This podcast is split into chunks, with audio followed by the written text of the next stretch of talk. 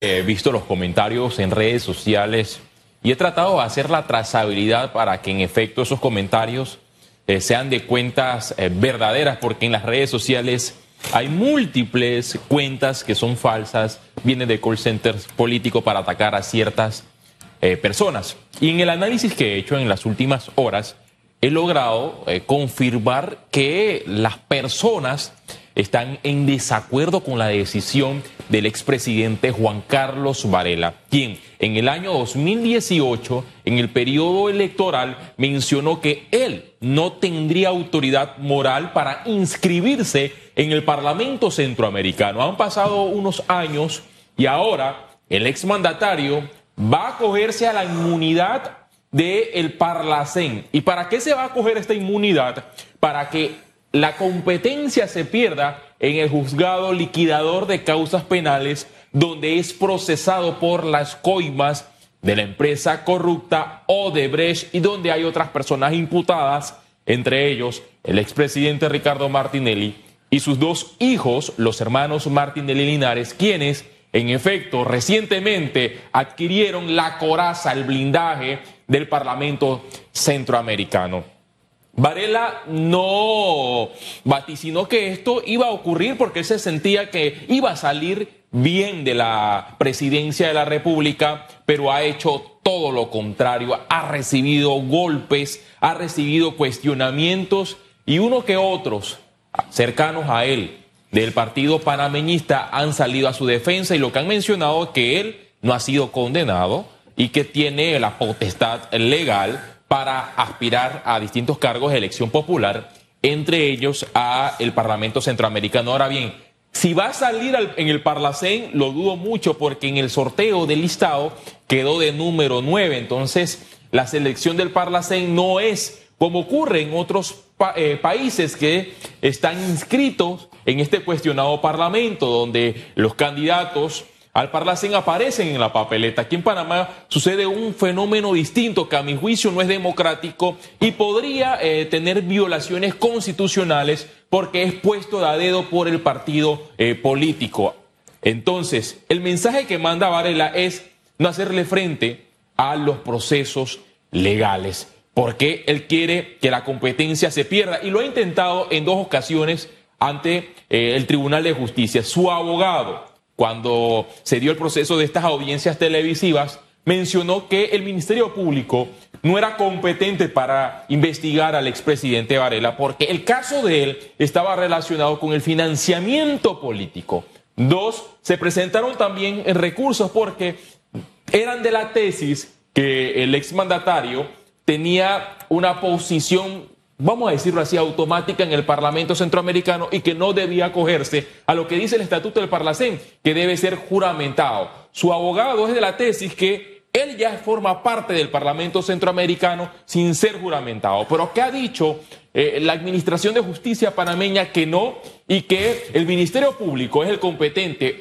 para hacer las investigaciones y el juzgado liquidador de causas penales es el competente para dirimir esta causa, para determinar si en efecto él incumplió en el tema de en lo que se le acusa de la supuesta comisión del delito de blanqueo de capitales.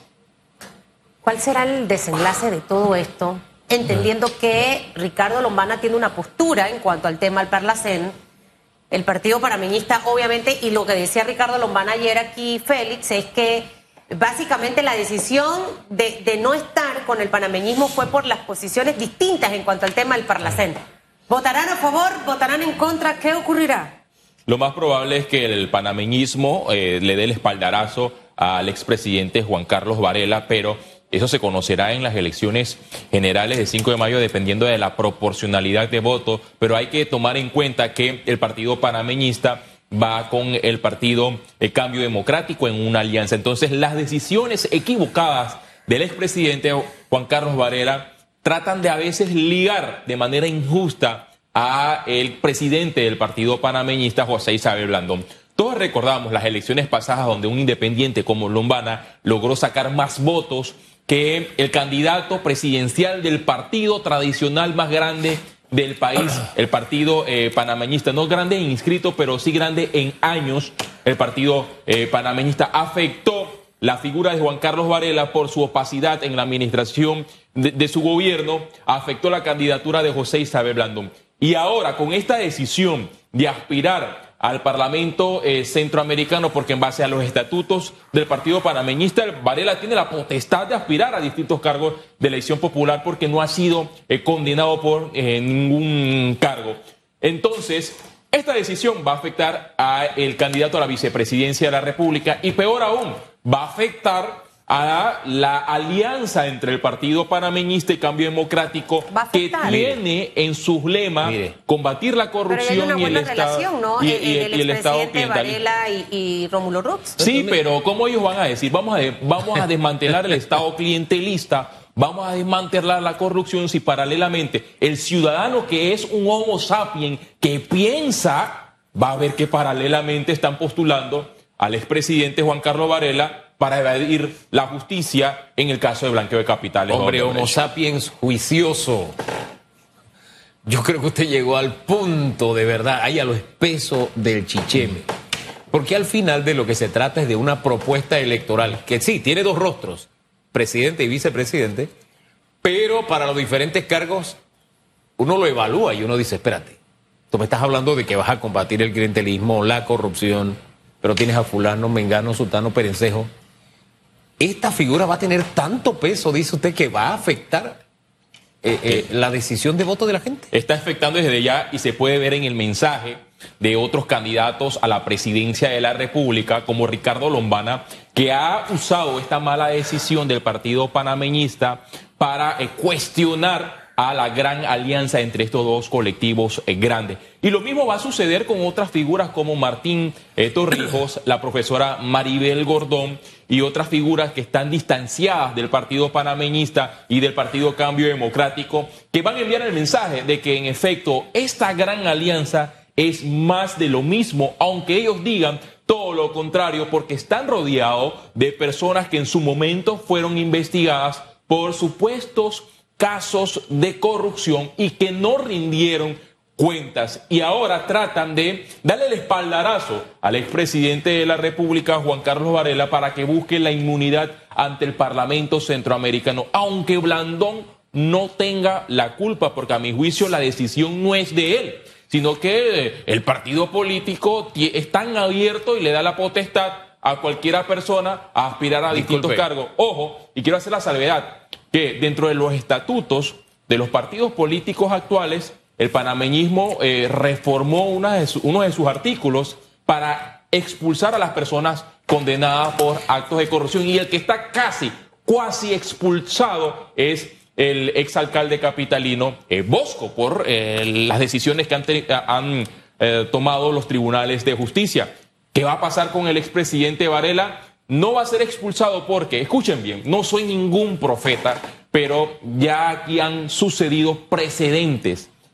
Va a ser juramentado. Si sale, va al Parlamento Centroamericano, va a ser electo, va a ser juramentado. La competencia, al igual que los hermanos Martinelli y Linares, ya no es del juzgado liquidador de causas penales, ya no será de la juez Valoisa Martínez, no será del Ministerio Público, pasa la justicia extraordinaria y esta justicia extraordinaria es la Corte Suprema de Justicia, donde los magistrados procesan a los diputados y los diputados procesan a los magistrados y como ha pasado en Panamá, casi no sucede absolutamente nada. El juicio es el 27, ¿no?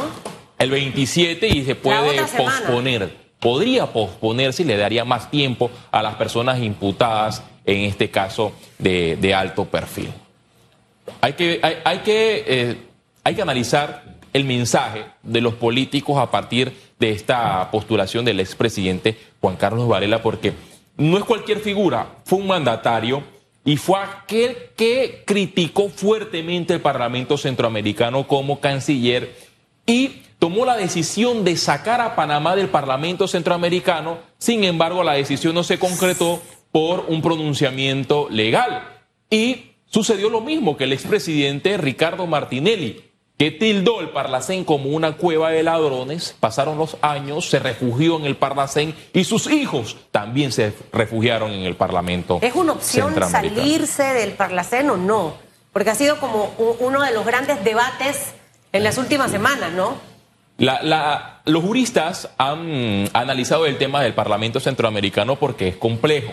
Algunos son de la tesis que se le debe solicitar a los demás estados que forman parte de, este Parlamento en la salida lograr un consenso y como país tomar una decisión. Otros dicen que deben eh, reformar la Carta Magna y que Panamá no forme parte del Parlamento Centroamericano, aunque el nombre Parlacén no aparece en la Constitución. Son un sinnúmero de eh, análisis eh, jurídicos que he escuchado por parte de los conocedores del derecho internacional, pero a mi juicio la norma más prudente es la primera que mencioné, que se le debe solicitar a los estados que forman parte del Parlamento Centroamericano el aval para que Panamá tome una decisión autónoma como país, porque por año Panamá destina más de dos millones de dólares a este Parlamento Centroamericano que es opaco y para lo único que sirve es para que las personas no rindan cuentas ante la Administración de Justicia. Hoy tenemos una bancada del Parlamento Centroamericano y usted nada más debe de mirar, fulano, mengano y sultano han sido investigados por eh, supuesta comisión de delitos de blanqueo de capitales, de delito contra la administración eh, pública, con delitos de supuesto, supuesta co- corrupción. Hay un menú de escándalos de corrupción en la bancada panameña del Parlamento Centroamericano. Lo lamentable es que tenemos diputados allá y ninguno cumple con la ley porque el tratado constitutivo, que es ley de la República en Panamá, establece que los diputados al Parlacén se eligen utilizando el mismo mecanismo que los diputados del país firmante.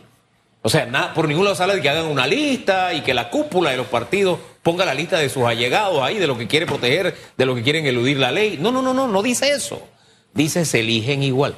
Y por alguna razón, todos los partidos políticos acá han llegado al convencimiento y al acuerdo tácito, porque nadie ha, introducido una reforma al código electoral para que se ajuste a este tema que está contemplado en el tratado. O sea, hay un acuerdo de que ese siga siendo un refugio de ladrones. Triste y lamentablemente un refugio de corruptos. Ese es el acuerdo político entre los políticos en Panamá. Y, y los partidos tradicionales tienen culpa porque la Comisión Nacional de Elecciones siempre presenta iniciativas para reformar estos puntos, pero cuando el paquete de reformas electorales llega a la Comisión de Gobierno de la Asamblea Nacional, los diputados de distintos partidos políticos, los diputados de Cambio Democrático del Partido Panameñista y del Partido Revolucionario Democrático, se oponen a esta iniciativa porque esos espacios eh, políticos sirven para establecer alianza. Y vamos a analizar ya, por último, una de ellas. Todos recordamos cuando el expresidente de la República, Ricardo Martinelli, desde el Renacer, llamó, hizo una eh, publicidad para que las personas salieran a votar por Rómulo Rux. Pero ¿qué hubo de fondo? Hubo de fondo que el Partido Cambio Democrático, presidido por Rómulo Rux, postuló al Parlacén a uno de los hermanos Martinelli Linares. Entonces hubo una ayuda y ahora se quiere culpar a los políticos que aspiraron a la presidencia y que no postularon a nadie para el Parlamento Centroamericano. Hombre, dejemos...